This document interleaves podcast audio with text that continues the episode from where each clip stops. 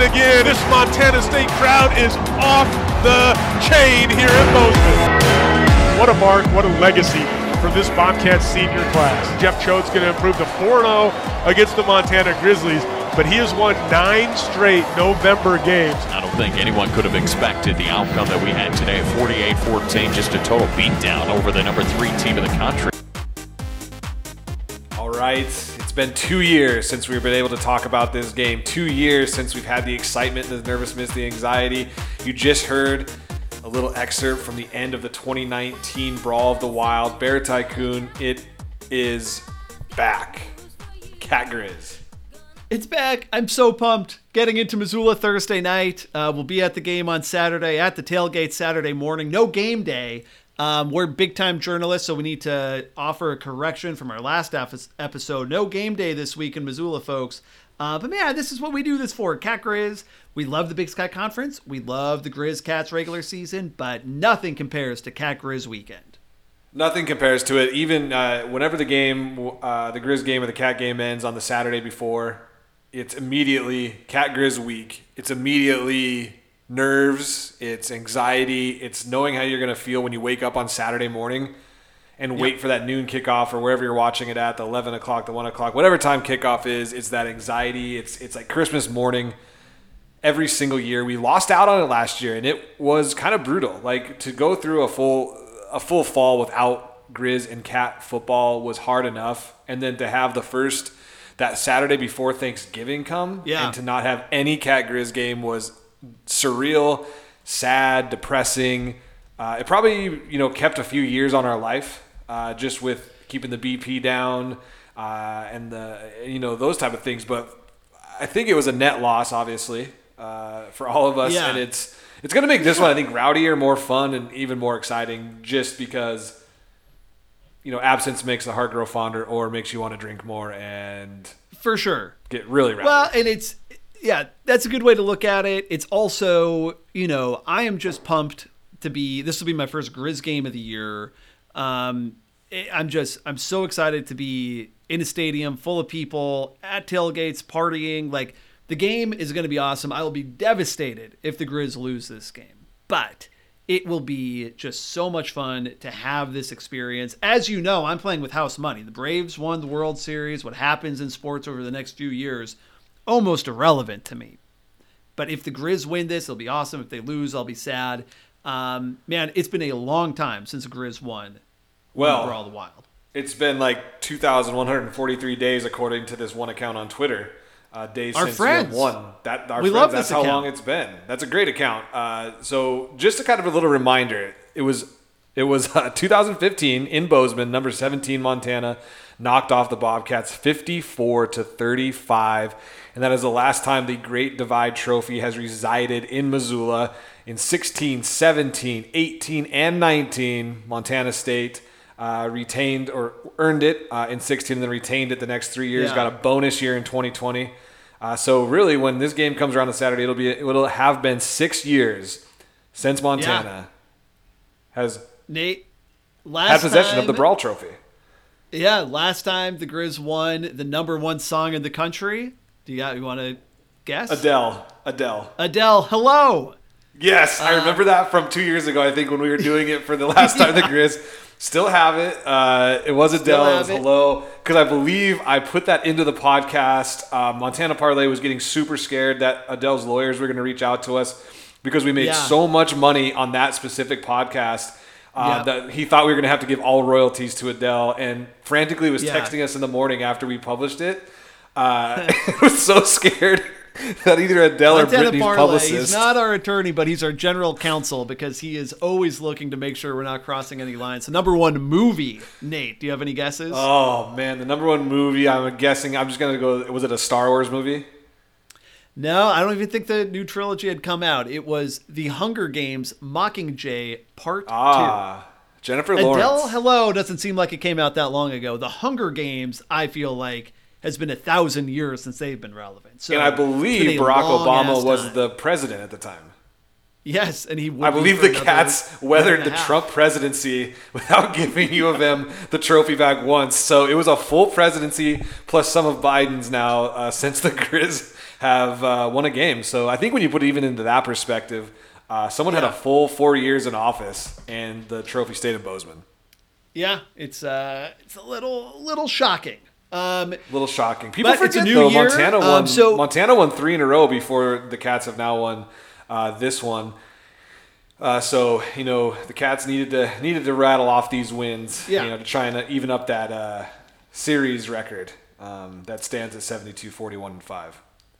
Yeah, yeah, and, and I mean, look, we growing up, we're about the same age. The Grizz had such a dominant edge for the the entirety 16, of our yeah. of our childhood, right? Until we were my- juniors in high school. 2002 was Yeah. when the Cats uh, broke the streak. Yeah, and I was I was at that game in Missoula. It was like uh, negative fifty. It was awful. Yeah. Um, but uh, uh, and then since then it's been pretty even. I feel, except for the last five years where the Cats have just um, won a lot of a lot of a lot of uh, close games, a lot of good games. The last couple I, was at in Bozeman were absolute poundings.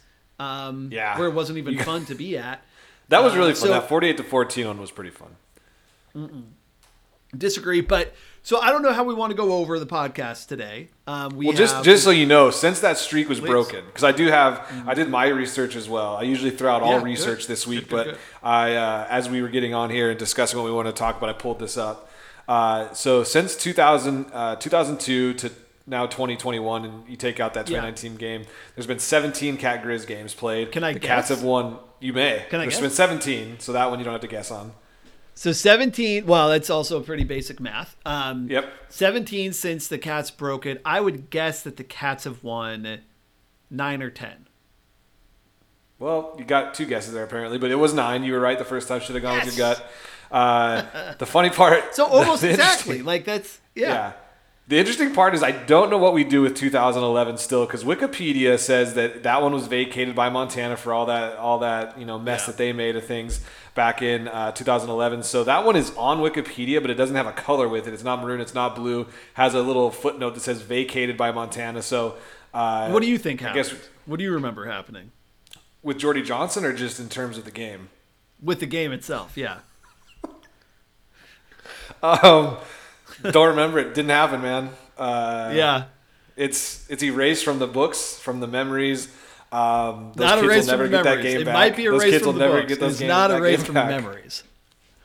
I'm glad- I didn't really want to comment on the Jordy Johnson aspect of it, but Yeah, that's uh, Jake is frantically texting us not to comment on the Jordy Johnson situation.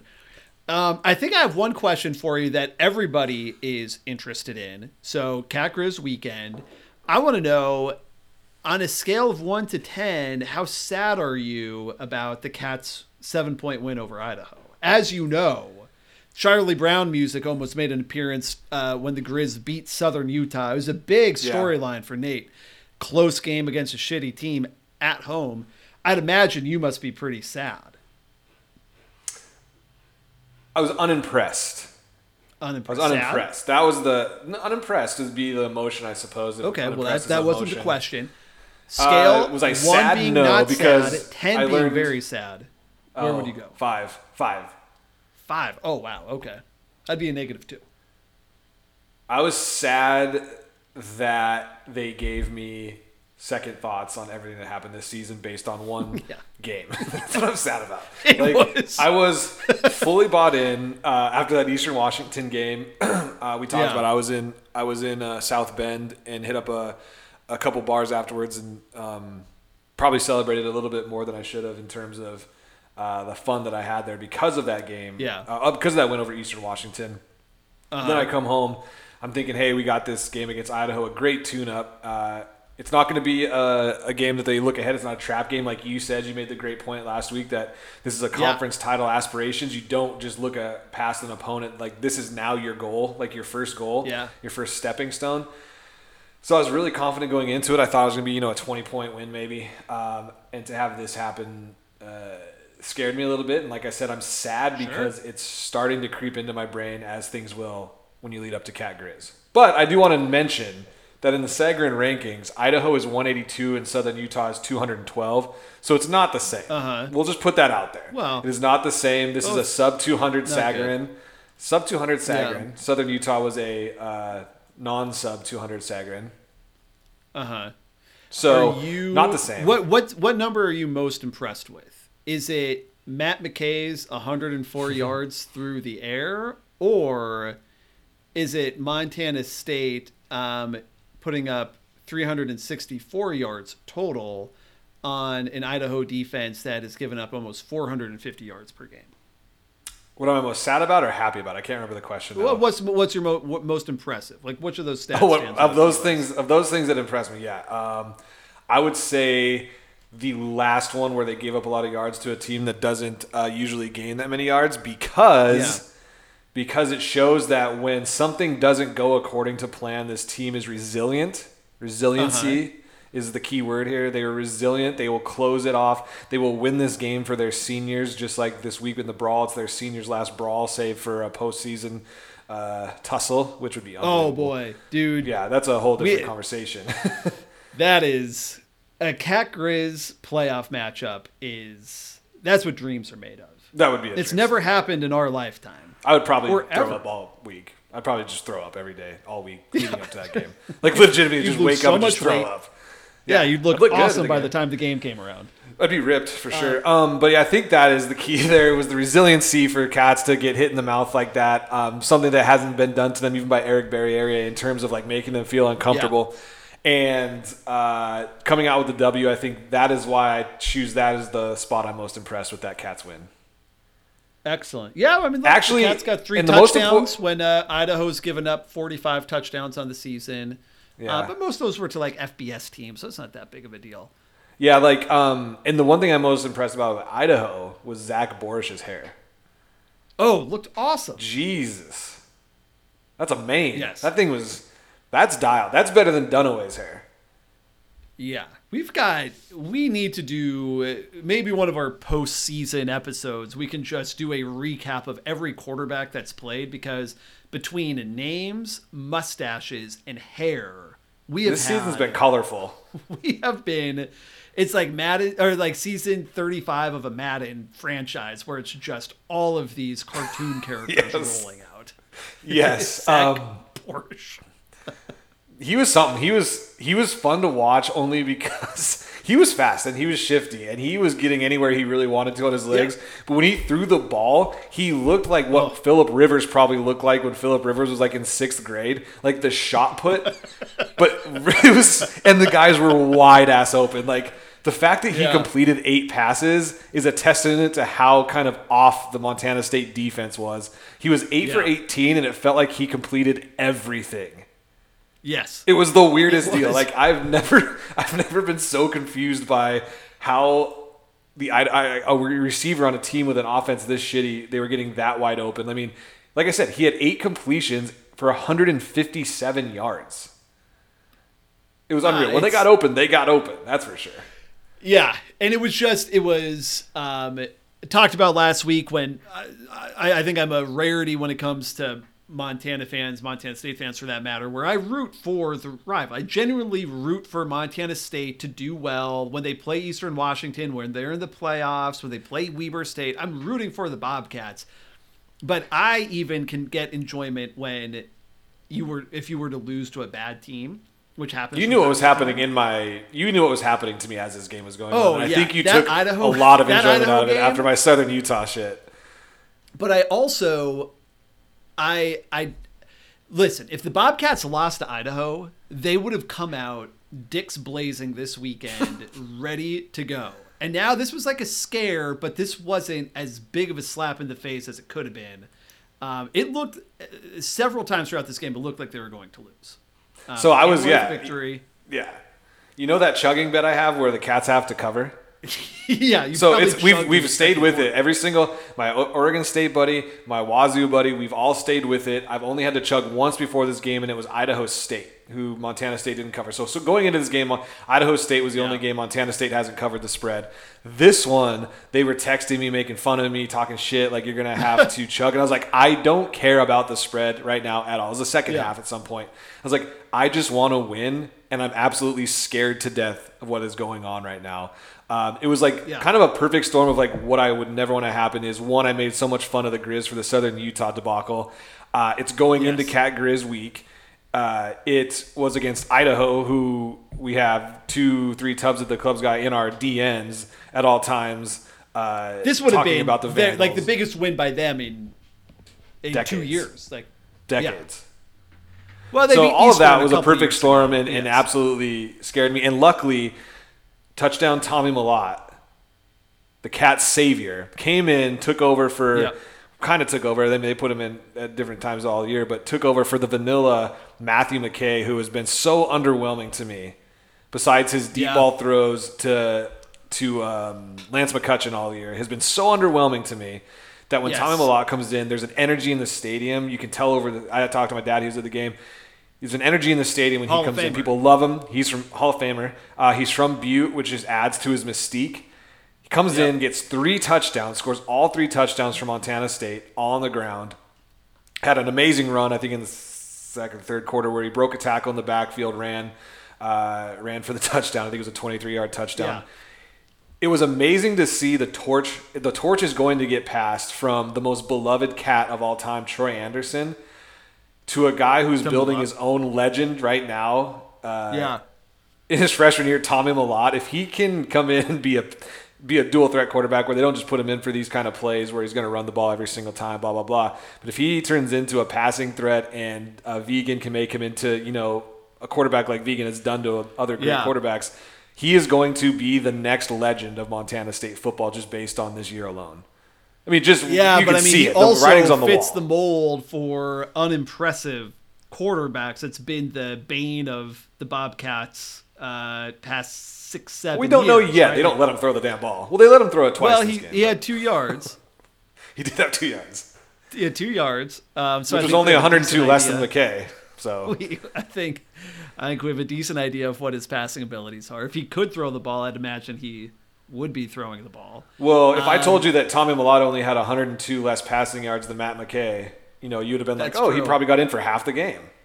Yeah, or ninety-eight percent less than Matt McKay. But however you want to, however you want to frame Yeah. it.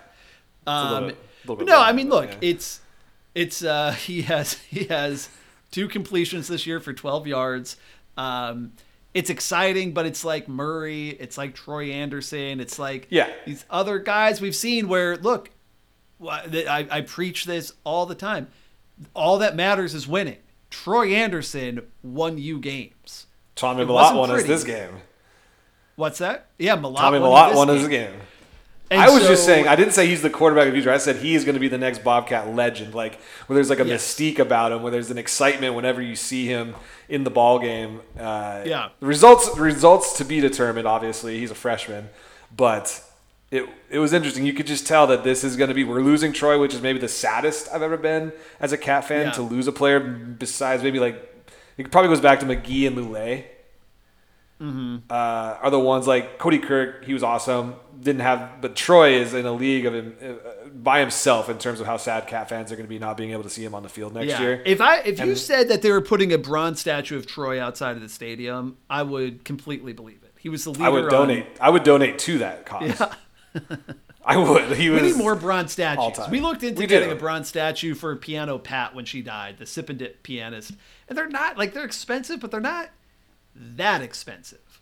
You can get one for like twenty thousand dollars, which like crowdfunding is doable. I'm If you just got a dollar from every single person that came in to the first Yes. Cats playoff game, it's paid for.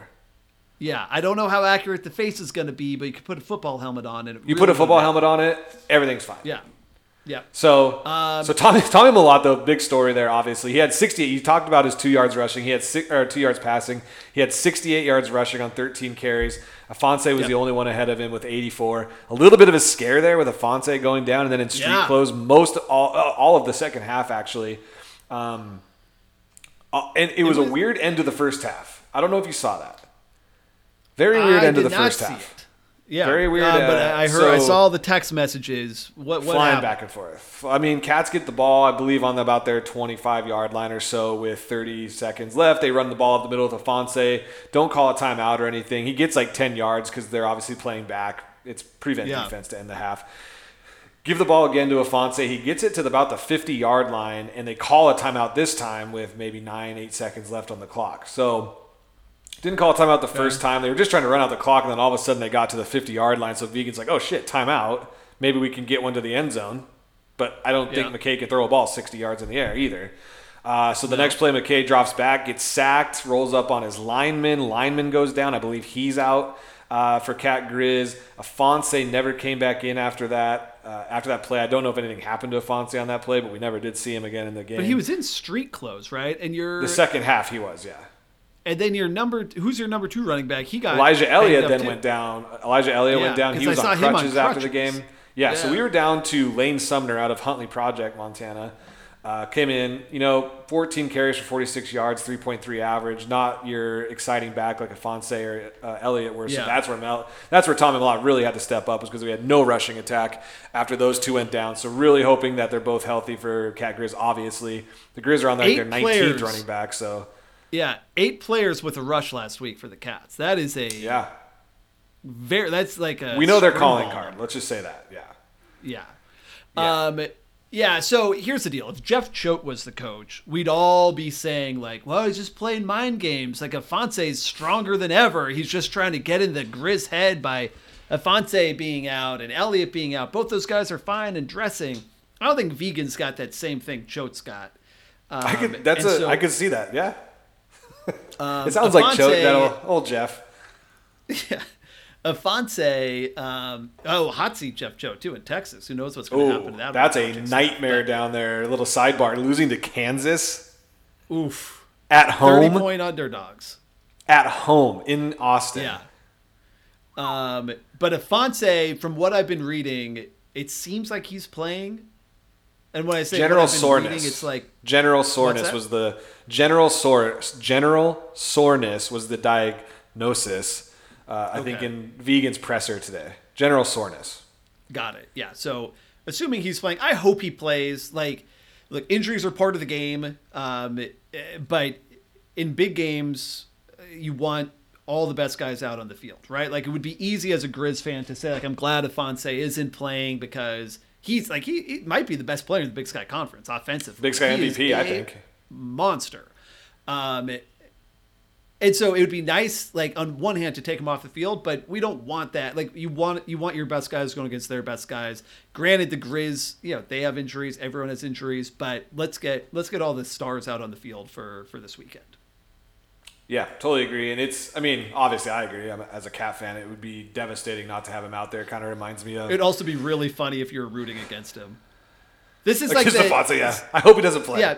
Um, Bobcat fans are, are in this weird spot, and we've talked about this in the Big Sky Podcast Network uh, uh, Twitter messages, um, where I feel like Bobcat fans feel very disrespected this year. But you all are ranked very high. I feel like everyone's giving you a lot of credit. Um, everyone acknowledges you're a very good football team with with some flaws. Like every every football team has a flaw. Every football team has like holes in their schedule where you could like point to you could be better. Like out of conference wasn't that great. The Bobcats are an awesome football team. And so I think I feel like you, and not you, but some cat Thank fans, you. cat fans in general. I'm creating a straw man here. Um, cat fans in Yeah, general, what you got maybe they at. want maybe they want a Ifanse out so then they can point to this ultimate win like we beat the Grizz without our best player therefore not only are we good we're extra good so you have to respect us more and you're not allowed to ever criticize the Bobcats See, That's I think it was more. So I'm not uh, of that generalization. I don't believe. I believe that the cats are good. I'm uh, obviously. Anytime you go into Cat Grizz, no matter how good your team is, yeah you always are worried, right? Like there's always just that worry. Cats could be number one in the Sagarin, and the Grizz could be 220 in the Sagarin, and you Yeah. you don't go into this game feeling comfortable. So uh, there's that aspect of it where I never, you know, there's a little bit of pessimism or a little bit of guard that you have to keep up so that you don't just get absolutely devastated on Saturday. But I think I think where some of this comes from, the inferior it's not an inferiority complex, but more of like don't Oh, feel is. like we're getting No, our that's dues. exactly what it is. No, it's not. diagnosed the problem. It's I believe it's a superiority complex uh, on the other side. Mm-hmm. After the Grizz beat Washington, I don't know if you remember that. because people did forget uh, after Washington ended up being uh, one of the worst teams in the Pac-12 and fired their head coach. But uh, people forget that they were they were ranked number 20 at the time when the Grizz beat them. Well, after the Grizz beat them, everybody got on this narrative that it was Frisco or bust. Every Grizz fan I talked to was saying Frisco or bust. Um, And What year was best this? defense, best defense ever this year, best defense to This ever year? play for Montana. Everybody was saying it. You know, everybody was saying, okay, the run of four straight for the Cats is going to be over this year. They're not Literally, no one was saying this. Everybody was saying that. Luke on the Grizz fan podcast was calling the Cats overrated even after their win against Weber State. The Uh-huh. disrespect. It was more too much respect for the for the Grizz and and us Cat fans are over here going, Yeah. You know what? We've won the last four. We're the number three team in the country. Yeah, I, I don't know. Uh, well, yeah. I mean, look, Weber State. What's not to like? What a good team this year. Hey, they they killed. They beat Eastern, and you guys didn't. Yeah. They also beat Southern Utah this week by They 62. did 62 we to only nothing. beat them by one. They did. They killed them. Um, I don't. I'm not of the. I'm. I am honestly. I'm not of the uh, ilk that is saying that the cats are being disrespected or uh, are under are being um, underrated or anything like that. They're number three in the country. Like the last time, you know, the cats were number eight last year, and I think the Grizz were number three. Or I'm sorry, in 2019, the cats were eight, and the Grizz were number three when we went into Cat Grizz. Um, the Sounds last time the cats were ranked higher than this, though, was that game. Uh, I think this is wrong. Oh no, Montana State won the game when they were number two in the country uh, in 2012 in Missoula, and then the the year before that was the vacated win. They were number one in the country when Missoula came. yeah. in. so and the Grizz steamrolled them. yeah. So of the since 2010, there's only been two games where the unranked team, an unranked team, has won it. And it was Montana State in 16-17. Um, this has nothing to do with what uh, we were talking about at all, by the way. Like Yeah. I just totally I'm got just off into a rabbit hole. Yeah, I just got. I'm glad you found that rabbit hole. disrespected thing. Yeah, Um, but uh, yeah, so the ju- Cats I mean, just for underrated. yeah, um, just for uh, the sake of uh, comparison, this year the stats poll: Cats are three, the Grizz are seven. Coaches, same thing: Cats three, Grizz seven. The Cats have one first place vote. Sagarin, the Bible, Grizz 105, Cats 106. That's pretty. I mean, you can't get closer It's than that. incredible. That's incredible that it all comes down to that. Grizz were sub 100 for a little while this year, and I think it was a loss to Sac, and then the close game to Southern Utah that kind of put them Yeah. back in the hundreds. But the, But the they- fact that the Grizz Eastern have Washington is consistently 95 been, is like- weird. Yeah, Grizz have consistently been like uh, top of the Big Sky Conference in Sagarin, at least for the first like two thirds of the season. I don't know what the recent um, games against lower competition has has meant, but yeah, they've been they've been very highly ranked. Um, that Washington win, yeah, makes it makes a huge difference. Um, yeah, that's a, obviously a big one. Yeah. yeah, but yeah, dude, it's uh, it's very exciting. So we we've kind of been scattered all over the place. I don't even want to talk about the Northern Arizona game. If you guys want to hear a recap of that game, listen to the Grizz Fan Pod, member of the uh, Montana Mint Podcast Network, member of the Big Sky Podcast Network. Um, but they will do. They're recording tonight. This is Tuesday night, uh, same night as us, and they're doing a whole whole. Uh, preview of Cat Grizz and looking back at the Northern Arizona game. So give them a listen. Um, I will only say from that game, going in, uh, obviously a little concerned still from the Sac State Southern Utah um, uh, do that we had. Um, UNC, the Grizz did exactly what I wanted them to. Um, and going into this game, NAU'd been frisky, like they they have stuck around, like they've been 500 ish all year. They beat Arizona, um, and so to go down into Arizona, win big. It was just a very nice thing to see. To see Cam Humphrey play uh, again. His his stat line's not incredible, but he did just enough where it was very consistent. Like no touchdowns, but 280 yards. He had that interception. Um, it, it just the Grizz are a different team when Cam Humphrey is healthy and on the field.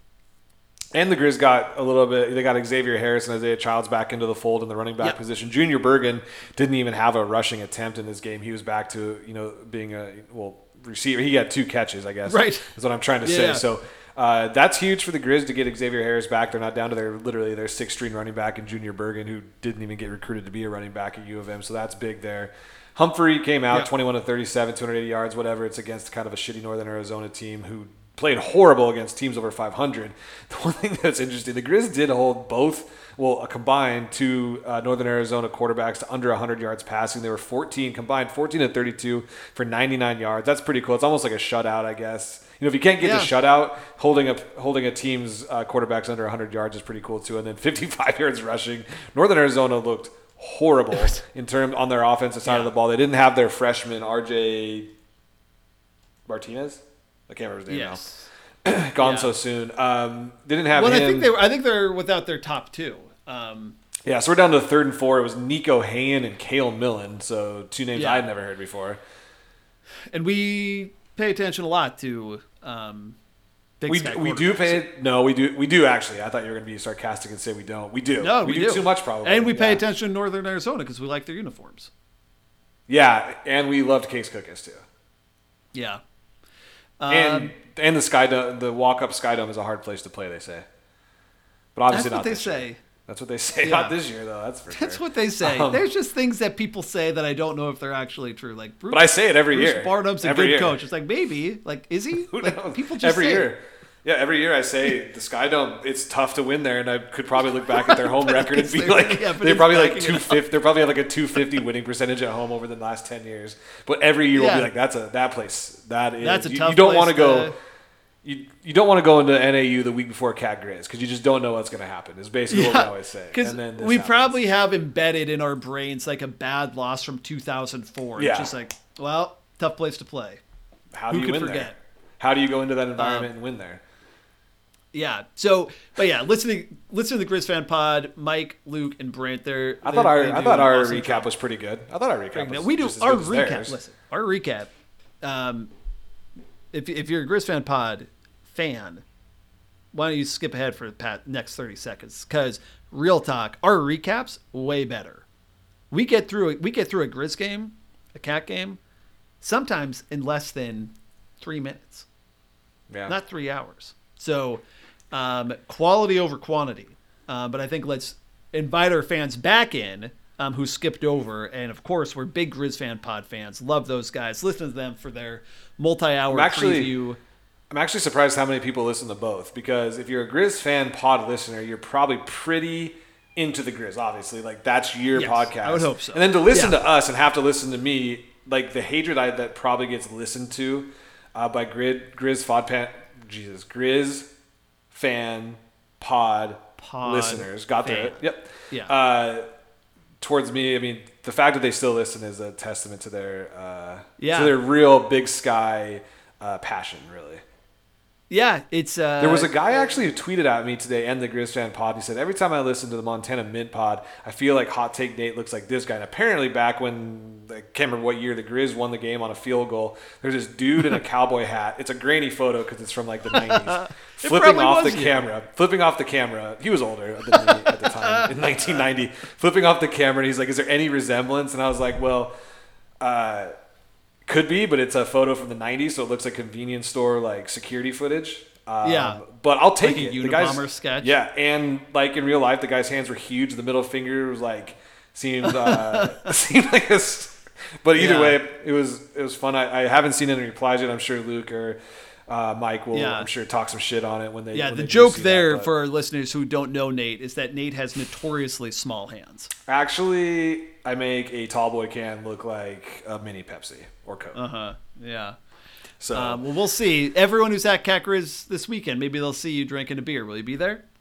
Ah, so I will not be. Um, so I will be in uh, Chicago, back over in the Midwest there. Um, Wow. For uh, have to go in early for for Thanksgiving with the in-laws. And, Yep. You know the nice part is though there is a uh, watch party in Chicago. The Fireplace Inn. I'll be there with Montana Parlay, a couple other buddies from college actually. Oh, good. So it will be fun. So we are gonna go. You know. Yeah. Uh, have a little get together, have a good time. Uh, but I, I wish I could be at Cackers very badly. Very yeah, badly. uh, those going to the game. There's nothing like it. The watch parties are a blast. I've done the one They're still in fun, New York yeah. City several times. I've done the one in Washington D.C. Uh, several times. Like they are they're always a blast, and are. It's been- shocking because you'll go to this random bar in whatever city, and there'll be a hundred Montanans, Yeah.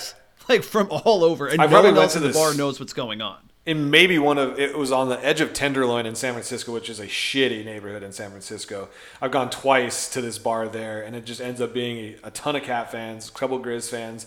So fun. Yeah. I would never go to this bar at any other point in my life if it wasn't just for this one Cat Grizz satellite party being there. I went to one in Austin one time where the Cats got absolutely shit canned, uh, and then I went to a Texas game afterwards, so that was kind of fun. Um, then I've been to one in Sheridan, Wyoming. So, you know, I couldn't make the trip all the way to Missoula. So I just went two hours south, went to Sheridan, Wyoming, home of Coy Steele. Congrats on senior day. I wish he would have played all season. But th- those those satellite Yeah. parties are really fun uh, Yep. to to go to. Um, Yeah, so both next best thing if you can't be at the game. Yeah, both alumni groups for the universities eh, just go to their websites. They have a whole list of where you can watch the games. Um, um, and it, yeah, it's it's definitely worth doing. Even bought- Um, even bought a new- is even bought a new We can see My, each uh, other. Yeah, but Nate Nate has on frozen on my screen a very confused like every time look. at it is a very confused look. Every time at like 35 minutes when we do this, it just freezes, and then I try to restart the video. It doesn't do it. You're taking a picture now. I Yeah. can do nothing about it. I can't even stop my video at this point. Oh, so can you see Um, your picture? But we will carry on. But now I can't Well, I'm tell if you're frozen to or not because you're freeze. You're frozen on the screen. All hell is breaking loose. I can't even hear you now. All right, can you hear me now? All right, I can back. hear you. We're gonna we're keeping this running. We're doing a one take podcast tonight. We have to keep Yep. this in. We're back. Nobody All knows right, what so just happened right there. Yeah, um, I, I don't know, um, but let- I'm right, still so- frozen though. Yeah, you're frozen as well. It doesn't matter. We can hear each other. I can see other though. notable games from this weekend, um, and then we can get back into our. our Do you want to go to right to the Hall of Fame game? Cackers? Yeah, Hall of Fame game. Two Hall of Famers from one game. Um, this No. doesn't happen very Yes, often. it is Montana actually, right, Mid right. Sports, Big Sky Conference, uh, Hall of Fame, the Eastern Washington UC Davis game. Eastern Washington 38, UC Davis 20. I hope everyone watched this game for two reasons. Reason number one at halftime, they honored Pint the dog. Pint the dog is retiring, and for the past few years, um, this Nova Scotia duck tolling retriever has also retrieved the the kicking stand during kickoffs. Um, he's a very good boy. His name is Pint. UC Davis apparently has a big veterinary medicine school that this Big, dog, huge. uh, yeah. uh, came out of. Um, he's retiring. The woman, his trainer, suggested that an other professor was training another dog to take over the reins um, next year.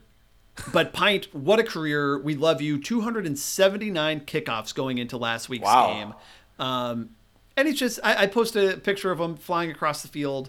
Uh, what's more fun than watching a dog retrieve uh, a Yeah, key? like like when a when the dogs at the at the baseball games go get the bats like in the minor leagues Yeah. and they grab the bats like it's just awesome. It's so fun. And they look so happy They- doing yeah, it. I, the picture uh, UC Davis, their I'm uh, guessing their as student well. newspaper, um, did a story honoring Pint, um, announcing his retirement, and the picture is just him sprinting all four legs off the ground. He looks like a vertical line just with the tea in his mouth. He did such a good job. So, Pint, you have made the Hall of Fame. Congratulations. Um, for a whole career. And now, for one specific game, we're also going to uh, admit the game itself. Because at halftime, uh, the fog rolled in, and it was like nothing I had ever seen before. Yeah. Uh, if you're watching the game on ESPN, you you there were several times where you couldn't see the players on the field. You were just looking at a white screen. It was unbelievable. It was it was unbelievable, and So- like it got uh, like national national attention. You know, like people were posting screenshots and national. Um, I think ESPN uh, put something up about it. Barstool put something up about it. It was just it was incredible. It was so much fun to watch. Um, outcome of the game was almost irrelevant. Eastern Washington Yeah. won, but like who cares? Between pint and between the fog, it's everything you could ask for as a football fan. Yeah, so here's where we educate our listeners on Okay. fog. On fog, we're a big fog podcast now. After that, Yeah. uh, after Yep. that fog game. So up here in the Central Valley of Northern California, it's called Tule fog. T U L E, Tule. Not like the Toole County, but Tule fog. And they think that the fog arises from wetlands full of tules, which is a reed uh, in the marshes of California. Uh, the fog happens, comes down, settles in the Central Valley. It's like totally changes. Like San Francisco will be 60 degrees during the summer, and the Central Valley will be like 110. Then all of a sudden, right here, when you get to November, December, all of a sudden San Francisco is 80 degrees, and the Central Valley is 55 with this crazy uh, fog. So it happens almost every year. Kind of some crazy stuff that happens. We're between the Coast Range and the Sierra Nevadas. The Tule fog comes in, it settles, it doesn't go anywhere, and that is what happened on Saturday night at both the Sac State and Davis game because they're only separated by mere miles uh, on Highway 80. But the Tule fog was what did it. You, you heard it here first. We are uh, not only into sports, but also into meteorology and weather as well. Very good. Um, so I have a question for you. Or we And I, I'm back. He's back. He's no longer. Oh my No god! longer you talk about frozen. Tule. It's like it was like the genie was waiting for me to talk about Tule, and I'm unfrozen now. Um, do we admit fog itself or the fog game into the Hall of Fame? I believe we just have to go fog game Okay. because fog fog can also be problematic when it causes Yeah, crashes and true. stuff like that. Um, a couple more. Well, one fun thing and one kind of uh, bizarre thing about Pint the dog. Um, fun. do you want the fun thing or the bizarre thing first? Fun first because bizarre. Fun first, Bizarre they- it was bobblehead really night. bizarre? Oh, cool. So they gave out they gave out uh, pint bobbleheads, which is very sweet. I'm gonna see if I can get one on. Um, on the black on the secondary. You got it if you got a ticket. Tickets were three dollars, so I feel like I should be able to get one on eBay. Um, the bizarre thing, um, he retrieved so many teas that he wore down his four canine teeth. Hmm. He was biting so hard on the teas that his teeth wore down. So Full- very good boy. Just 100% full commitment to what he was supposed to be doing, which is cool. yeah, Very very good dog. Um, other So it's interesting you say that. It's interesting you say that game was three dollars though, because uh, I was down in Central California. Uh, Yeah. And Cal Poly was hosting Idaho State. Mm-hmm. I asked my girlfriend, "Hey, can we go to this game?" Kind of jokingly. She said, "Sure, we could go." And I was like, "Well, I didn't really want to go to the game, but now that you said that, it kind of would be funny. It'd be almost ironic to go to a Cal Poly Idaho State game, right? Yeah. Like you're doing it for the irony. Didn't end up going because tickets were seventeen dollars a piece.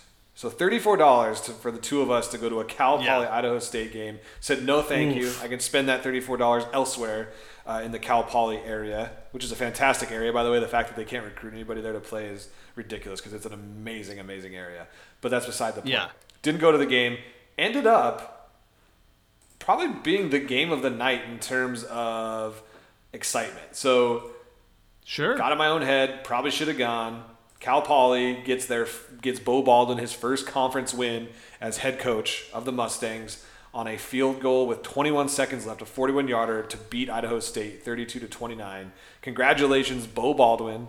Congratulations, Cal Poly, a program building win over the weekend, beating the mighty Idaho Huge. State Bengals, who fall to one and nine on the year, one and six in the Yeah. conference season, to be tied with Cal Poly at the bottom of the barrel. and and nope. I well, actually, Southern Utah's worse. They're 0 and 8. Never mind. Well, I suspect this is going to be the end of the road for our boy Rob Phenicie. We lost uh, Demario Warren um, over the weekend after their drubbing by Weber State. Uh, hats off to him. He was, you know, How much? How much money did he lose by not finishing out that Montana game with a win? I don't know. Two years of contract. Probably. I mean, if he won that, it is just like that is that's the top of your resume. Like I beat Montana Yeah. in Missoula. In Missoula. Um, um, yeah, it's uh, uh, it's it's not great. So he was he was we met him at a, a media day a couple years ago. He was incredibly kind. Um, it gave us a lot of time. Uh, super nice guy, but things have not gone well over the past two years for Southern Utah. oh, that was. Oh, and Phenicie too. I mean, Phenicie, Phenicie. We uh, Phenicie would have talked to us for three hours. Like I had to excuse myself from the interview um, because he just wanted to keep talking football. Um, super nice guy, also, but yeah, maybe being a nice guy does not translate into being a good football coach. Because Earnest Collins, also extremely nice man, and he is and he is Bobby gone. Hauck's had success, and he's an asshole. Um, but he was all everyone was everyone was pretty nice. That's good. Yeah. Um, I'm looking on eBay. I can't find the bobblehead. Nothing yet. Um, So the other game that would have been the one that we haven't talked about, I suppose, would be the Portland State Sac State game, which we talked about a little bit because it was pretty foggy. It just wasn't Davis foggy. But I feel like Yeah. Davis is more by the wetlands, which is why that happened. That's just my Yeah, who cares? Just my Yeah. educated guess. That's the Tule fog. Interesting stuff. Anyway, Mm-hmm. Cats fans were watching this game pretty closely just because this game had all of the. Um, you know, Sacramento State loses this game, it, it guarantees Montana State a conference championship, a share of it at least, regardless of what happened this weekend. Sac State pulled it off. There was, uh, I swear to God, I was watching this game kind of while hanging out, that there was a, uh, a little bit of a series where Jeff, uh, or I'm sorry, Davis Alexander threw like three interceptions in two seconds. It was unbelievable. Like, I think two of them got called back. Something weird happened. He threw a pick, it got called back. Threw a pick, got called back, or maybe that one happened. But then the next time they got the ball back, threw a pick six. Sac State, uh, you know, it was six to it was seven to six. Uh, Portland State in the middle of the second quarter, Yeah. and then Sac State got a kickoff return uh, for a touchdown. They got the two point to go up 14-7, and then they got a touchdown with about 13 seconds left in the half to go up 21-7. Then it was all over from there. There was no coming back. Uh, coming Yeah, back the first, the first, uh, the first quarter and a half, it seemed like a game, and it was exciting that this was going to be potentially, um, yeah, disruptive for kind of the top of the Big Sky Conference. But the one thing that's been consistent all year, Nate, is, and we've been we've been preaching this, is that the top part of the Big Sky Conference is extremely heavy, and this that we're now in a scenario where we have five teams in the Big Sky Conference that are going to end up with eight wins, eight Division One wins, um, or more. That should mean that all of these teams are making the playoffs. Um, but there's no one else who's close. And Weber State, you know, is kind of the next closest. Um, and we, yeah, we said it was top five all year with Sac State kind of as a fringy team. Um, they have clearly swapped with Weber State, but it is it is very very top heavy. All of these teams, Montana State, Sac State, Eastern, Montana, UC Davis, all those teams should make the playoffs, regardless of what Yeah. happens this weekend. All of those teams deserve to be in the playoffs. Yeah, and it's funny. We were talking. I think were we talking about Portland State last week? If they win out, that they almost could have made Yeah. the playoffs, and then they Yeah. get their ass kicked by Sac State in this game. But I think the most Yeah. impressive thing about Sac State in this game was Dunniway and O'Hara. It's still working. Obviously, Dunniway had 281 yards to the air, and O'Hara had Yep. 102 yards on the ground. So they figured it out um, after that UNI game. Probably, I, would, I suppose they, you know, Sac State. Uh, lost two games on the on the year so far. One against UNI and then one against FBS Cal. So that one doesn't really count. But you know, I think if Yeah. they would have had this, I mean, then they had that close. They had a scare against Idaho State. Um, they had a scare against Northern Colorado. Two really weird teams to have scares against. Um, but you know, they Yeah. control their own destiny now, just like the Cats do in terms of conference championship. They've got to the point where if they win, they get the you know a share. Regardless, it's against UC Davis. It's going to be it's a rivalry game. I think they're the better team. I think they're better than UC Davis. But God, I hope UC Davis uh, can knock them off at home and and uh, at least guarantee the Cats a share, regardless of what happens in the brawl. Yeah, That would make me happy. Man, man, oh man. Um, oh man is What a- right. what a year.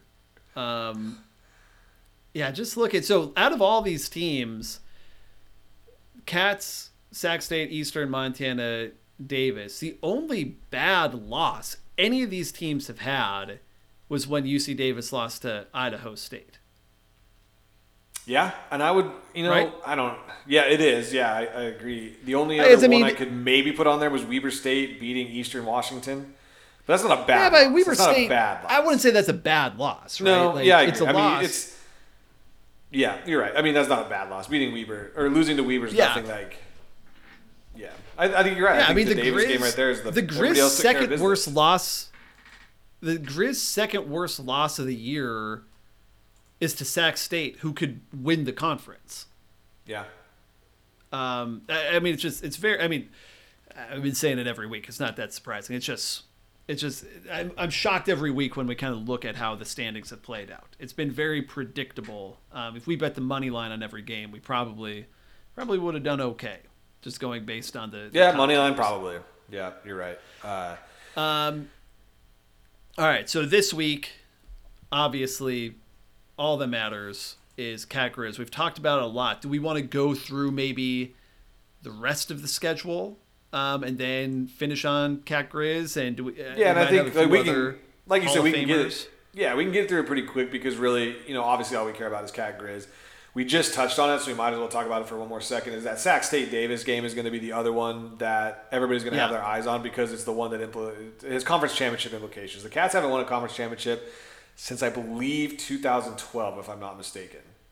I could be mistaken. I don't know if I am or not. Well, who cares? Yeah, it sounds We don't right. know. The Grizz, It's it's probably- been forever. Yeah, I don't even know the last time they've done it. It's been a long time. Um, but either way, either way, this would be huge to, you know, to see to look at the standings, like actually look at the standings and see Montana State up there with that zero in the conference record. It's been so long since we've been able to see that going into the last uh, day of the season of the regular season, like we will on Saturdays. Um, it, it's it's really fun to see. I would love, love, love for them to get. I, I want a Big Sky Conference champion T-shirt. You know, I want that. I want that T-shirt. Sure. So I need them to You win this deserve it. game. I want Sac State to lose. I want the Cats to win, so it's an outright title. It's none of this bullshit shared stuff with no tiebreakers because we didn't get to play everybody. So I want the Cats to win outright. So I will be. This game starts at uh, one, two o'clock um, Mountain Time. So it's going to come on uh, two hours later than the Cat Yeah. Grizz game. So Cat Grizz will be over by the time this game gets to anything like halftime or whatever it may be. Yeah. So it's going to be all eyes on that game after the Cat Grizz game, regardless of the result of Cat Grizz. It's going to be an interesting one to see. So I think obviously that's where we put that as our second most important game uh, of the week. Yeah. And it, you know, it's huge for Sac State in terms of seeding in the playoffs, which we don't. You and I aren't dorky enough to get into all the seeding aspects of things. Or try to make mock brackets because we just don't understand re- regionalization probably as well as the others that are more versed in that. Yeah. But this is huge for Um, Sac State in their seeding. It's huge for Davis in terms of where they end up in the playoffs. So, besides Cat Grizz, this is really the only one with any implications because you just have to assume everybody else is going to, all the other favorites are going to take care of business. Yeah, you would think so. I mean, three games don't matter at all, right? Northern Arizona at Cal Poly, there's nothing on the line, right? No coach is really in danger. Doesn't this game does not matter. Um, It's a stat. It's uh, Northern Colorado game. at Weber State. The McCaffreys. This could be a McCaffrey signature win if they can beat up a a bad-ish Weber State team this year. Put that on their mantle, and then Idaho at Idaho State doesn't matter except for the King Spud Trophy will be awarded um, at the end of this, which is the greatest Oh, trophy yeah, in all that's of true. sports. That is about the It only thing Stanley going Cup. that game. It goes the Stanley Cup, the King Spud Trophy, and then a huge break before whatever number three is. Um, yeah, no, Idaho, Idaho State. You know, it's in it's in Pocatello. I, you know, Brian Marceau in the Big Sky Podcast Network's DMs saying he was, uh, you know, he's he's he's pulling for the Grizz big time. He doesn't like Montana State.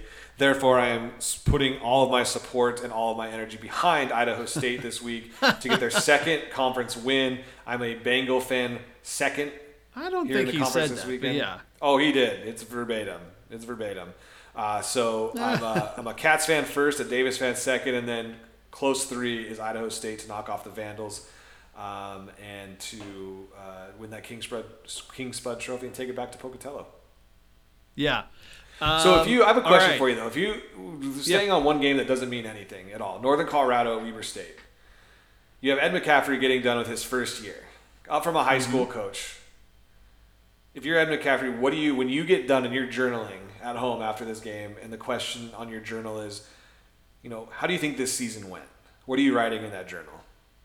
I would just make a little frowny face. Just a little frowny face. I would. This game's at Weber State. Um, I suspect that you know the team will bus to the game, or at least McCaffrey will make sure that he has a car there, and UNC is going to lose, and the team will get on the bus, and Ed McCaffrey will say, "Guys, I'll see you back in Greeley," and he's just going to get in his car, and he's going to drive throughout the night until he's out of gas. He'll be somewhere in the middle of Texas. He'll gas He's going up. that route. He's going that way. keep He's not even going back to Greeley. He's like no, going, he's going south. the other way. He's going the wrong way. Oh. He needs he needs time to himself. He's getting to the Gulf of Mexico, and then he is Okay. walking straight into the water, and he's going to get up to his neck, and then he's going to have to really think about his life decisions. At that point, you either keep walking, or you get back in your car, you get back for the 2022 season, and you try to turn this thing around. But that's where Ed McCaffrey's at. That's where his head's at. You would know you're a Broncos fan. You got to you had an intimate relate, not intimate. You intimate Yeah, I'd say intimate, That'd be, yeah. It was intimate with Ed growing up with the breathe right strips and everything like that. I'm sure you wore those playing flag football. Um, Oh, yeah. when you were a little kid. Who didn't? Uh, Ed McCaffrey was Yep. awesome. But yeah, I think uh, I don't know if I was going to go into that great of detail on it, but uh, I get what you're just- saying because you have to think, why the hell did I get myself into this situation? Like, Yeah. was there no other job I could have taken, like a wide receivers coach for Colorado, or maybe like a coordinator for Colorado State, or anything else really? But then try to or- build a program in Greeley, Colorado. Yeah. Like, where do you jump? Like, no, who, where? I don't get. Nobody's jumped out of the FCS who hasn't been in the upper five teams in terms of getting a next level coaching job. Like, who thought that going to Northern Colorado was going to? You were going to build your coaching career out of Greeley. Yeah, maybe that's not what he wants, right? I mean, he he lives in Colorado. Greeley is not that far from Denver, um, and so maybe he lives like closer to Greeley. Maybe he didn't have to move. He's getting a decent paycheck. He's sticking around football. He gets to work with his son. He brought his one son back home to play. So maybe it's just like I'm going to do this for four years because I have nothing else to do. I'm already rich beyond what I ever could have imagined when I was a child. So I'm just gonna I'm gonna make my 20 minute commute a 45 minute commute and get paid, you know, five times as much and go from there. yeah. I got to go to Missoula once a year. Yeah. like I don't know. The, so next question: At what point does he fire Max McCaffrey? He Because can't. He'll find it. Uh, this is a classic, Nate. This is a classic. He will promote him out of the program. He will find. He'll someone he'll take my son. He will call up somebody and be like, "I need you to hire him. It needs to be a promotion. Give him a one year contract, and then that can be the end of it. But I cannot Because- hire my own son." because in their losses, 10 points, 7 points, 17, but he, Eastern Washington also scored 63, so it didn't really matter. 3, 9, 24 when they almost knocked off Sac State, and then 0 against the Grizz. Max McCaffrey's offense didn't work this year. We'll just say that. Yeah. Well, it's not It's back just to the Max. It's clipboard also for Dylan. Max. Yeah. Max and Dylan Oh, yeah, his other brother, yeah. in charge of this offense, and they are not. They are not clicking. Um, And then it's they so see Christian that- McCaffrey come back this week and play for the Panthers, and he's back to the Yeah. all-world football player he is, and these brothers are just like, what the shit happened to us? Yeah, it's like uh, the movie Twins with Danny DeVito and Arnold Schwarzenegger. Like all the good DNA went to Christian. Was it there what like And then- multiplicity? Was that one where they kept making clones of a guy? Yeah, of Michael Keaton, and then every clone got dumber and dumber. Yeah, that's that's what it is. Ed McCaffrey, 25 years ago, just kept cloning himself. Clone number one is doing well. Clone number one's uh, doing great. The other one threw a clipboard at a high school kid. Clone number four got in a fight with Max Damaris on the sideline. And the other one couldn't even throw a football. But um, yeah, Did we put Max Damaris in the Hall of Fame? uh, if we haven't, we probably should. We didn't have the Hall of Fame then, I don't think. So I think that that's the sticking point there. All right, I'm adding him.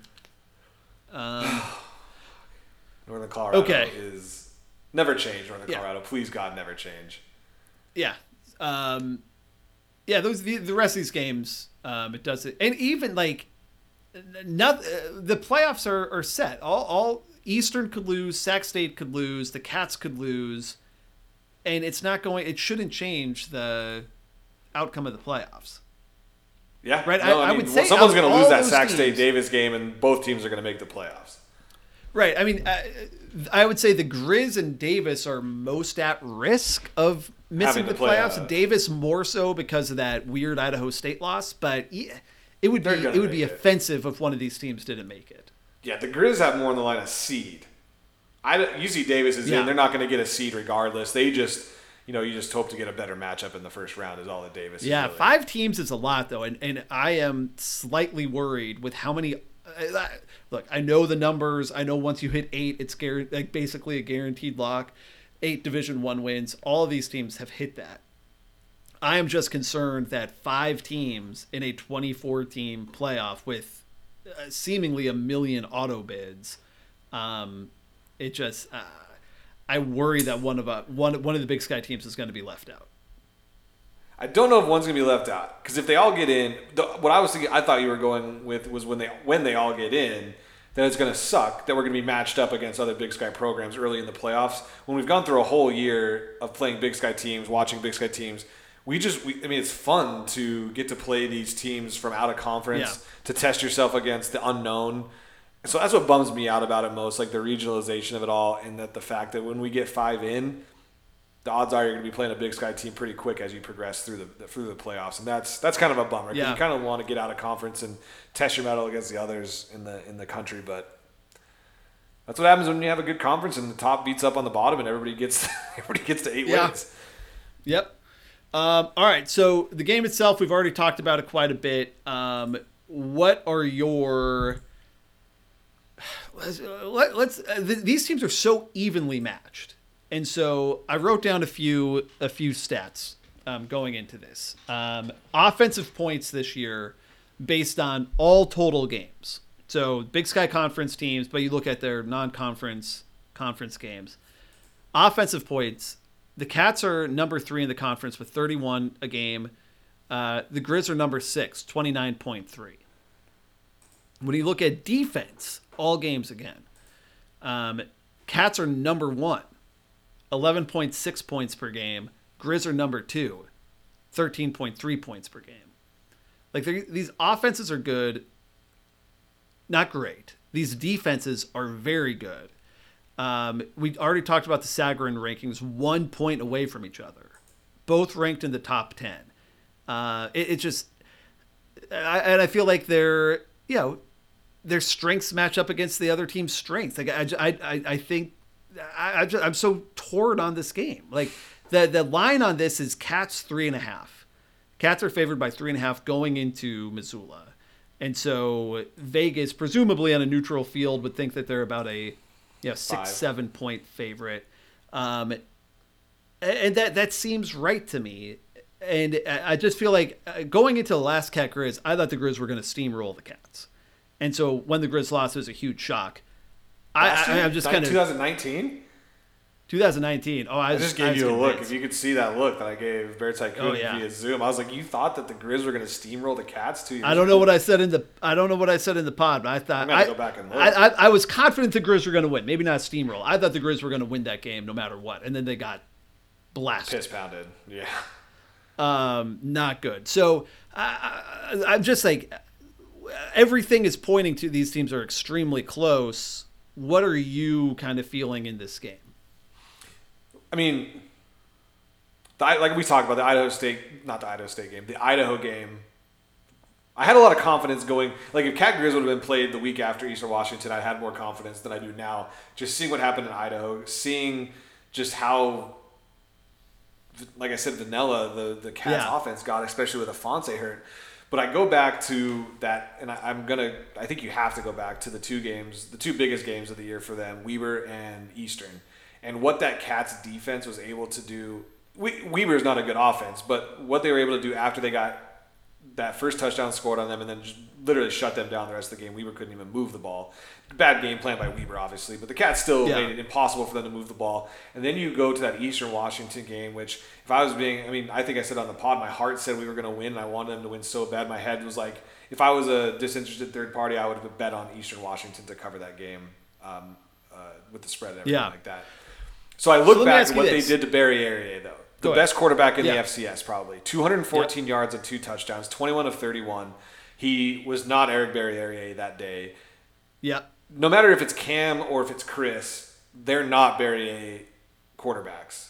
They've both No, struggled no, no, moving the ball, and I think that's where I draw most of my confidence. Or if someone's like, "Why are the?" If the question was, "Why are the Cats going to win this game?" and you had to answer why the Cats are going to win, it's obviously going to be the defense, and it's what's the, what they're going to be able to do uh, to Humphrey and to Brown because they're not in the same Yeah. league as Barriere or some of these other quarterbacks, and so I think that's that's where my confidence comes from. I guess, like if I was going for Okay. the most confident part of things.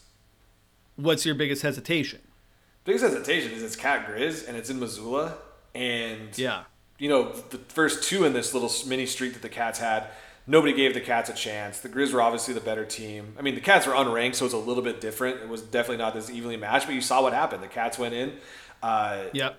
and and uh, in both games, won those games, and you wouldn't have thought it. So I go into this thinking like this year the Cats are the better team, I believe, talent wise. On offense, I believe. I mean, their running game's obviously better. Yeah. Just on that, their defense is the best in the conference. The Cats are the best team going into this game. Yet, I can't be too confident because it's in Missoula and it's a Cat Grizz game. And I know that sounds like almost cliche or anti. It's not really answering the question. It's not statistics based, but it's like a feeling based from all my years of Yeah. watching Cat Grizz games. Well, and we agreed before this, um, just so our fans know that Nate and I straight shooters this episode. We are not trying to jinx the Cats into a loss or a Grizz into a loss. Like we we came into I'm this not correct. Yes, like I can't I'm speak not for your trying to- motives. I am not trying to jinx anything here. Um, I, I like the Cats have the better record. Everything is very close, but other than Sagarin, have the edge on the Grizz in most statistical categories, even though it's very, very close. And so, you know, scoring 29 compared to 31 points a game, like that may be negligible in a in a one-off game. Um, my confidence in the Grizz going into this is their defense has been so awesome this year. And against a quarterback like Matt McKay, who has looked flat at best, let's make a ton of mistakes, but has looked flat, the Grizz Yeah. should eat him alive. My hesitation is that the Cats have won despite this. This isn't the first good defense they're going against. And Isaiah Ifanse is so good that it makes up for the deficiencies in Matt McKay. And even though the Grizz defense should dominate McKay, um, the Cats have gone into uh, seemingly the last thousand Cat Grizz games without a good quarterback, and it hasn't stopped them the past. Even when even when they had Dakota Prukop, he got hurt before the game, and I think we had to go to that one that one guy. Um, God, what was his name? Bleskin. We never Bleskin. got we never got more hate mail. Um, that was when That was the game I watched in Sheridan, Wyoming. Actually, Yeah, we for those that don't remember. So we but we didn't even have the podcast then. But we had the Montana Mint would like and we didn't even have Montana Mint sports. We just kind of like comment on big sporting event things. And Jake Bleskin, I think it was Jake Bleskin, who's a Montana kid. We don't Jake. like talking trash on players. Like we try not to talk trash on players. And um yeah, Was it Jake or all Tanner? Very one of the Bleskins. Bleskins. Um, but he he got in the game. I want to say he had game. five turnovers. Oh, it was so bad. It was so He had bad. five turnovers. It was not close. And they put some graphic up on TV about how he was a general studies major. And so from the Mint Twitter account, we posted like, well, at least, yeah, it's like seven interceptions, but at least he has a general studies degree to fall back on. And we got so many mean messages.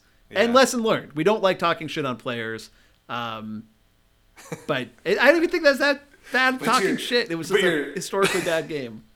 But your point stands that the Cats have not had a star quarterback going to Yeah. since probably McGhee. So- uh, and yeah, so, but I mean, the Cats' defense is also very good. Like, it's just, it, it, uh, man, I am just, I'm torn. It's it's interesting because I'm absolutely like I'm probably gonna have nightmares on Friday night, maybe even Thursday Yeah. night. They're gonna start thinking about Matt McKay dropping back and trying to throw an out against Ford or somebody like that. Uh, Yeah. Because he can't throw an out. He doesn't have the arm strength, and this Grizz defense has, gets a lot of interceptions. And I think we should, probably should talk about. Didn't Ford have eight games now with an interception? It's eight? Eight straight insane. games with an interception. That's insane. That's like when Griffey went up and like homered in eight games in the major leagues. Like to have eight straight games interceptions ridiculous. Um, so that actually that actually really scares me that there's going to be one pick six by Ford this game or by somebody in that Grizz secondary Somebody. because of how weak McKay. I mean, McKay looks so bad against Idaho. He threw one ball into three defenders and it obviously got picked. It was only his third pick of the year, but um, I'm absolutely terrified of him throwing against that Grizz secondary right now.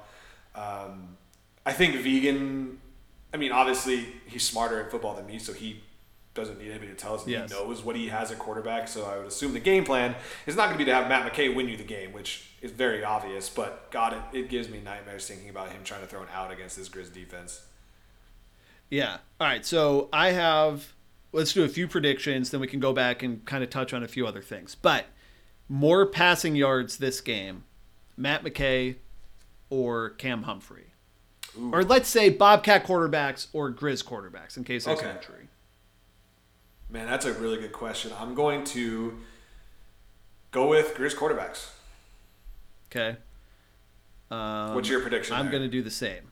I'm going to do the same. which team is going to have more turnovers? So the team that turns the ball over more. Oh, you went go with- first on the last one. Oh, you go first. on I'll go one, first on That's, this that's only fair. It's only fair. Yeah, um, I think the Grizz have more. Tur- they turn. I think the Grizz turn the ball over more this game. I agree with you. Uh, I think it's the Grizz, and I want to go on a little side because this was a point I was actually going to bring up regarding the 2019 Oh, sure. game.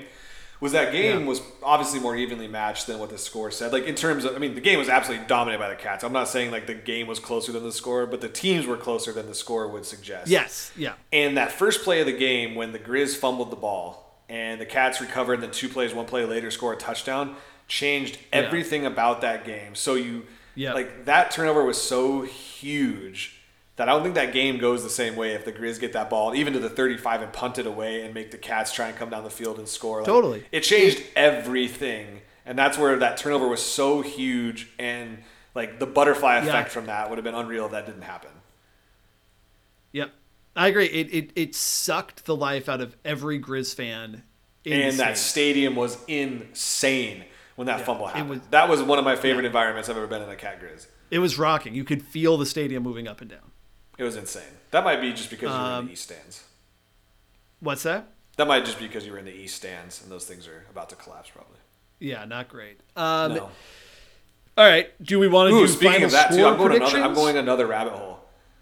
Okay, please. for for something I was looking at there was a there's a YouTube that has every since like 85 86 to 2019 highlights from every single cat grizz game Oh, interesting. and I got into a little I will it's awesome and so back in it's so fun looking at the uniforms and the video quality from like the 80s and stuff like that but there I think Yeah. there's one from like 88 89 or 90 something like that it's at Bobcat Stadium and it's the same stands on that east side. It's unbelievable. Like obviously everything else has changed. The building, the other side with the skybox is the new end zone, all that stuff. But Yeah, I'm looking at these stands, the giant jumbotron, uh, huge in, you know, improvement from when they had it over in the south end zone. But uh, either way, hilarious. The stands are still there. The only difference is instead of like a mauve facade in front of the uh, stands, it's like a blue fence now. Uh, so it's like, but so funny. I had to talk about that because the stands are the same. We need to get those Yeah. Uh, replaced ASAP. But back to back to this Uh, year's game. Sorry, I took it down two different rabbit holes there. Yeah. So this year's game, um, final score prediction. I've been thinking So about this because I knew you were going to ask. I knew it. I just felt. yeah, you we set the table. The. Cats are three and a half point favorites. The over Yeah. under for the game is 44 points. 44 and a half points. What? Um, oh my god! Just thinking about three and a half points makes me want to throw up. Like if the game is actually a three point game in the fourth quarter, Yeah. like can you already feel the anxiety? I honestly can. Like I Yeah. thinking of that game being ten to thirteen in the fourth quarter, and either Yeah. team having the ball, and I'm going to be an absolute 10 to 13 in the fourth quarter seems inevitable. Like that seems. It does almost. My final, my. So, do you want to hear my prediction, or did you did you have any? um, I'm writing mine down. Okay. Let me write mine down before you go. All right, go ahead. 17, 13 cats. 17, third. So cover by one by half a point. But not at the Um, over. Not even close to the over. Yeah. All right. I have the same spread, but I'm going Grizz 28 24. 28 24 with these two defenses. Yeah. I just. I, So you're taking the gonna over, then then inherently or included in that, then you're taking the over. Yes. Yeah. Taking the over. Um, and I just think it's going to be. I think it's. So I, I don't think the offenses are going to look good this game, but I think we're going to see a lot of big plays. Like, I think Is there Ifanse. a deep, ooh, I have, a- I have a I have a good one for you. This is just for you. I don't need to answer it. Will there be a defensive touchdown this game? I think so. All right. Yeah. Write that one down. Write that we'll add down. that to the list of predictions. Um, defensive touchdown. Do you think yes or no? Me? Yeah. We've gone we've gone the same on every single one. So I'll just go no just for the sake of competition. okay. All right. Um, But so could definitely see it 28 24. It does seem like a lot of points for these two teams. Great defenses, shaky quarterbacks, but I think these defenses are susceptible to big plays. And I, you know, Ifanse, I think the Grizz can shut him down for say like the majority of the game, but he could break out for very long touchdowns um, or at least very long runs. I think we can shut McKay down for the majority of the game, but McKay has shown that he can get the ball downfield on occasion. And so when you need it if to happen. we yes. yeah, if we subtract out, you know, his like top three biggest passes, he might only have 35 yards on the game, but those three big passes are going to be clutch. And I think the Grizz Grizz are the same. Like I think, um, you know, our, our quarterback play is better than the Bobcats. Um, I like our offense, offensive weapons at wide receiver more than what the Bobcats have, and so I like the ability of getting sneaking a couple long touchdowns in. But um, I think I think we're going to see defensive touchdowns, special teams touchdowns. Um, I think the balls are going to move, but I, I, I don't know. I, 28-24 is still not like super high scoring game. That's that's kind of what I'm feeling. Okay, so I was looking back, and this is this really. I mean, this is the past, and it's two years ago, so it has literally no bearing on this game. But just wanted to give you a heads up. Isaiah Ifanse Yeah. ran for 171 yards on the Grizz defense in 2019. Uh, had a long of 30, 38, had three touchdowns. Logan Jones. Uh, Oh, uh, yeah. had 121 yards, 121 yards, uh, and then Name a player. Tyrone Marshall All had 81 yards. So they scored six touchdowns on the ground in that game, zero through the air. But Tucker Rovig really didn't have to do much that game. Here's another Yeah. interesting. Well, in stat, though, for 2017, Troy Andersen ran all over us. Yeah, yeah. Right? Uh, so you, you, the Cats. I mean, you Bobby Hauck knows what's what the game plan is going into this game, and he knew the game plan in Yeah. every other year too, and they were still able to do it. That gives me a little bit of optimism. One small note, interesting note for how big of a star Lance McCutcheon is becoming on this team in terms of his receiving. I think he leads Yeah. the, uh, the Big Sky Conference in receiving yards. He didn't get one catch or one carry or anything. He wasn't even in the stat line in that 2019 game. Isn't that kind of crazy? That is crazy. Um, yeah, but I, look, I think both teams are awesome. Um, like like we said, the the Cats' only loss, so therefore their worst loss, was to an FBS team. Uh, the Grizz' two losses were to Eastern Washington and Sac State, both playoff teams, both teams who could get seeds.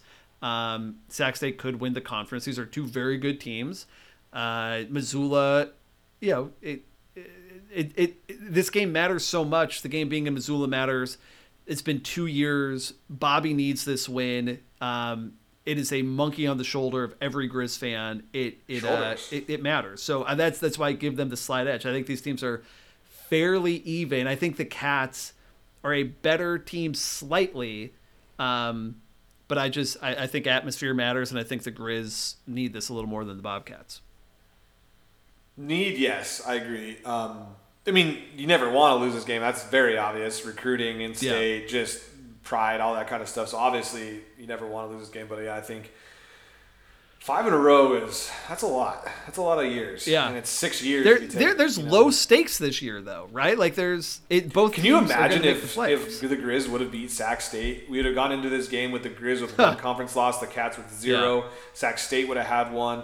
Montana State would have, could have uh, won it outright with a win in the brawl. The Grizz would get a share if they got the win.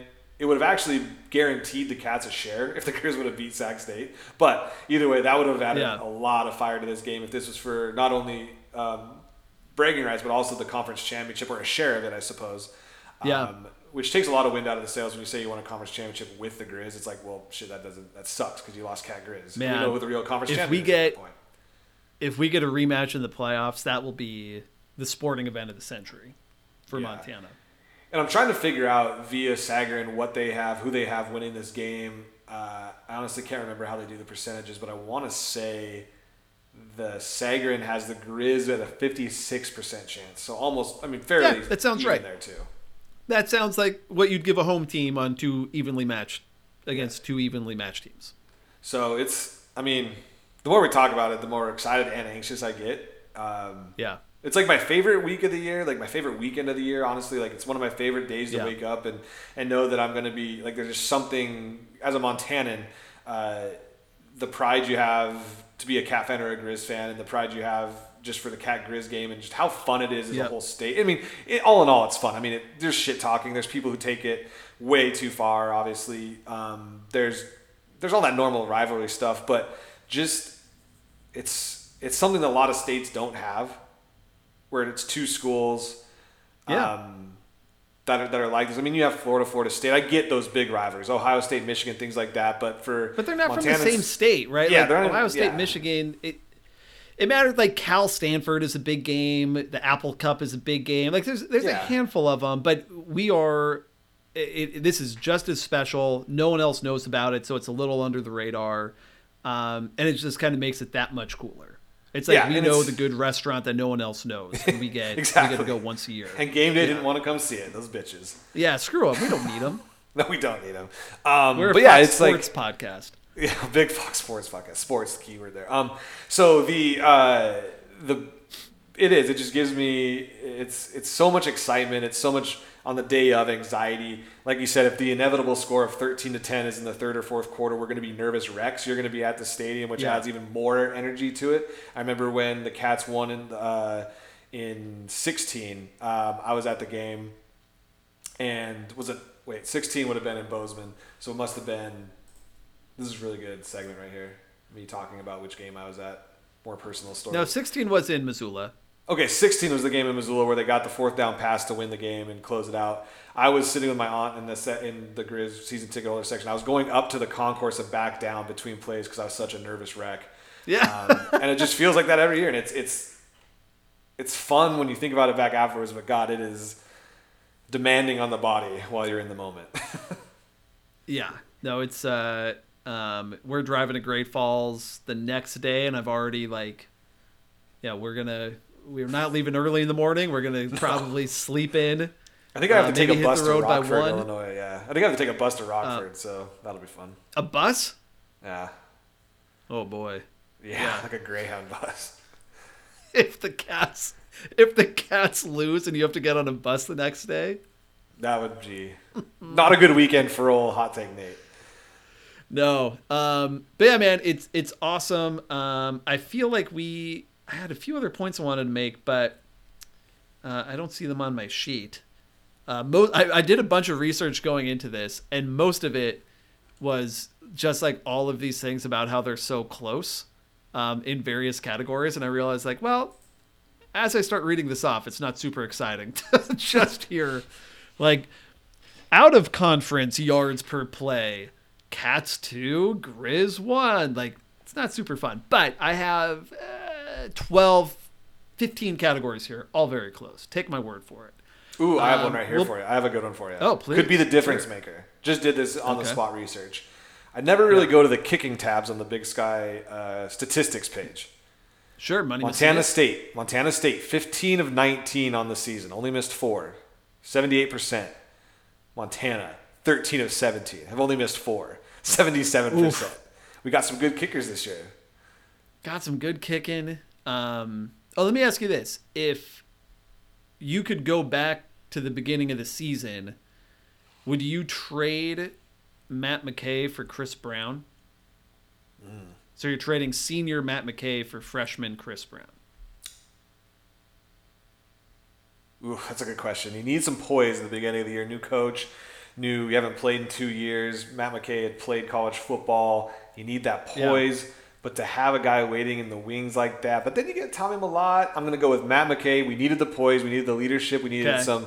We needed some uh, experience at the beginning of the year, and we have touchdown Tommy, money Tom, money Mellott waiting in the wings to take over this program. Got it. All right. Most impressive win this season. How much would you? This is going Bobcats? back. Going back to the beginning. Of this, I have a beginning of the season one for you. Going back to the beginning of the Okay. season, how much would you have paid now that it's legal? If you owned a business in Missoula, how much would you have paid Samori Toure to stay as a Grizzly player and not transfer to Nebraska? Oh man, I would I would have uh, if I owned like a little a little bar. Say it was a car. Say it was a car. Say it was the Chevy dealership in in Missoula. All right. Uh, What, what car would you have 50 given him to stay? Plus a car. Which car would you fifty have given grand. him? Yeah, I'd give him a budget of fifty thousand dollars to be in one of my commercials, and he could pick out a car. And then what would you let? You would make him pay pick out a car with that fifty thousand. no, I'm, I'd give him fifty thousand dollars cash, and then And give he him could have access to a car. I'd probably lease him a car for the year. Just it's kind Car of a pay for performance kind of deal. yeah. Got it. Every week he could he would be upgraded or downgraded based on his performance. um, Just Uh, picture like a Chevy Volt. Um, most impressive, most impressive win this year. Montana's win over Washington at Washington, or the Bobcats win over Eastern Washington. oh, it was number. It was then. It was at the time number twenty Washington. You forgot to add that in there. Yeah, number twenty, Washington. At the time. At the time. Yeah. Mm-hmm. Um, Their coach has since been fired. Jimmy Lake. is gone, we gone. were See ya. we were the You're the catalyst that got Jimmy it's Lake like the kid pushing the small domino into the increasingly bigger dominoes. And It then this was the big one. It was He just- the first. The first domino was that douchebag from the Seattle Times that wrote like the super Mm-hmm. condescending story about the Grizz players being thrilled to be in a big city. That was domino number one, and the last domino was uh, Coach Lake being fired. You know, the the his he hit a player I think the week before and he got suspended for this last game. Apparently, he's done it a few So times. yeah, so like the Grizz really got to him, and then it must have Yeah. been just hell to be in that locker and just getting smacked by your head coach the rest of the year until the camera finally caught it. Uh, Yeah. So I give the I do give the Grizz credit for Now I kinda feel bad forcing a for, forcing a Pac-12 uh, coaching change. The, Gri- the Grizz win was nice, but I didn't know it was going to result in a And coach it re- beating up re- all of yeah. his players. It resulted in Eastern Washington had the longest tenured coach in, in Washington. Uh, Yeah. Um, one of them hits a player, one of them doesn't get vaccinated. what is going on? what is going on? Um, the so worse. let- Let's look at both schedules. Worst game on the Cats schedule thus far is at Idaho? Play wise or like as a fan? Uh, It's just like most disappointing game th- thus far. Oh yeah, I mean you have to put it at you'd have to put it at Idaho. The only other scare from a bad team, Yeah. quote unquote bad team, was Portland State when they just weren't weren't doing very well in that first half, and you started wondering if this Yeah, was the team that was going to knock them off. But but it was Idaho for sure. I mean, even Idaho State, I think the Cats were down at halftime, but they came out. Yeah. But this Idaho game was fourth quarter. They needed that touchdown a lot. That's why I would say this was the scariest and the most disappointing game uh, this year for sure. What would you say for the Grizz besides the losses? So I, mean, I guess that's kind of what I'm getting at is like, I don't know if the Southern Utah game was a worse game as a fan compared to the Eastern Washington loss. I, I'll I'll say this: the worst game uh, that I felt afterwards, the worst of, was uh, Sac State. Just because Okay. not only did the Grizz lose, at the time Sac State was kind of middling, and the Grizz in that game did not look good. Like the Eastern Washington game, the Grizz looked good and lost.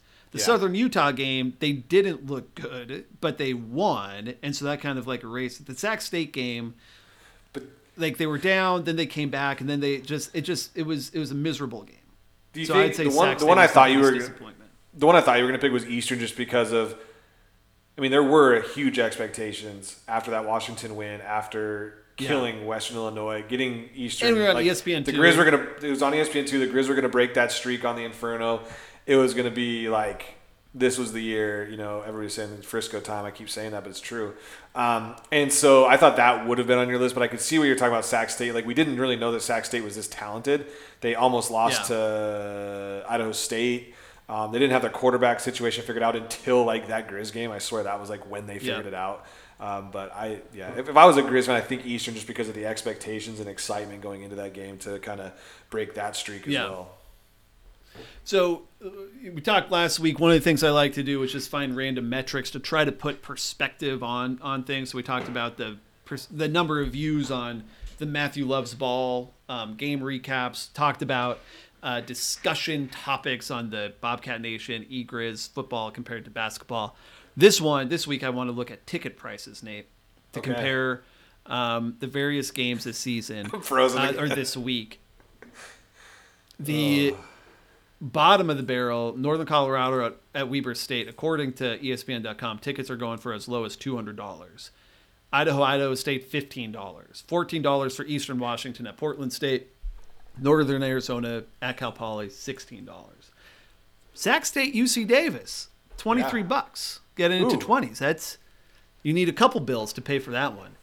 The lowest ticket, I you, there's no way you can find a ticket this low for Cat Grizz, but the lowest ticket according to the the ESPN.com schedule $200.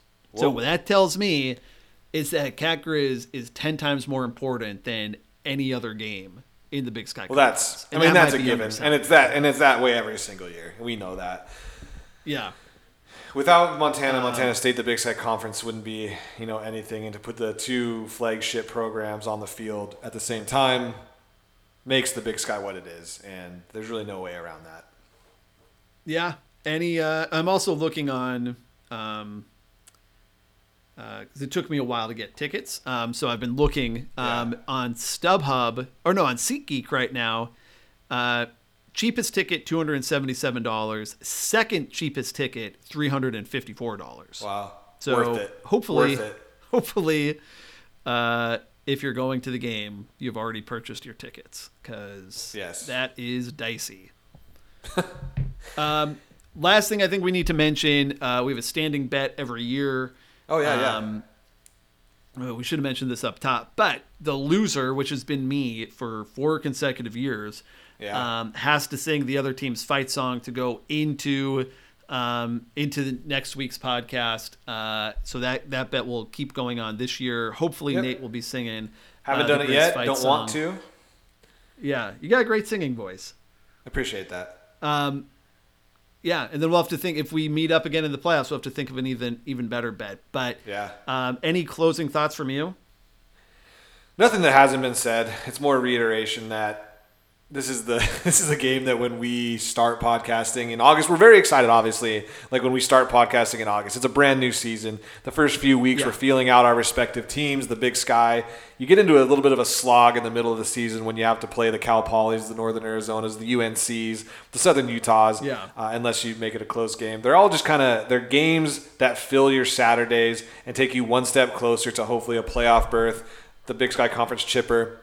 But really, what it gets us closer to and what gets us back up and running again is like Cat Grizz. Like, there's been a couple weeks where you and I've been like, do we have to do this podcast because these games sucked? Yeah, But we do some bad weeks. And we put it in, we put in all that preparation for this weekend right Yeah. here. And this is what makes it so much fun. It makes it so much fun to be a fan of the Big Sky, a fan of these two teams, and and have what we have with the camaraderie with like the guys from the Grizz fan pod, and even all the other guys from the other teams. They even get into this Montana Montana State game because they know how much it means. So Yeah, uh, it's a special week. It's a fun, fun time, and uh, I think my anxiety begins probably tomorrow morning when I wake up and I realize it's Wednesday and we're only a, a couple days away from kickoff.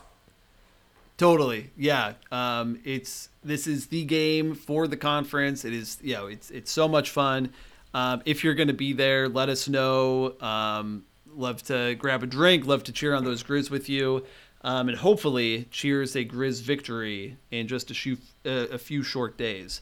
Um, but yeah, that's Yeah. all I got, man. Well, we are going to, like we have for the last three years, send you off with the beautiful voice of Bear Tycoon singing the Montana it. State fight song. We hope everybody has a great week. Stay safe out there. Stay hydrated. Beer, water, beer, water. That'll get you, you know, longer. Montana smallest backstory. Montana parlay actually meeting up in Chicago. I said um, he's already proposed bottomless mimosas at a restaurant at eleven. Um, Smart. with a one o'clock yes, with a one o'clock kickoff. Very smart. That's nothing says pace and moderation like starting off a cat grizz with bottomless mimosas. So we'll have to have a talk about that one to see if we. Can, I don't know what he's thinking, but I was thinking of maybe like a run on Lake Michigan just to get the jitters out and then be ready to roll. No. uh, but no, it's probably gonna be bottomless mimosas. Good. That's what you guys deserve. That's what we all deserve. And let's go Grizz this weekend. And go cats! And once again, the wonderful singing voice of Bear Tycoon. Stand up and cheer, cheer long and loud for dear Montana. For today we raise the blue and gold to wave victorious. Our sturdy band now is fighting, and we are sure to win the fray. We've got the vim, we're here to win, for this sister dear Montana State.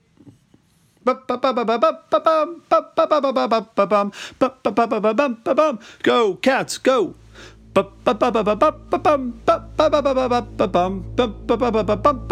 Go cats, go! Please take me back, just take me back to that time of innocence. Lay down with me, but keep it clean so the secret never ends. Everything I wanna do on this night just feels so right. Everything I wanna do on this night just feels so right.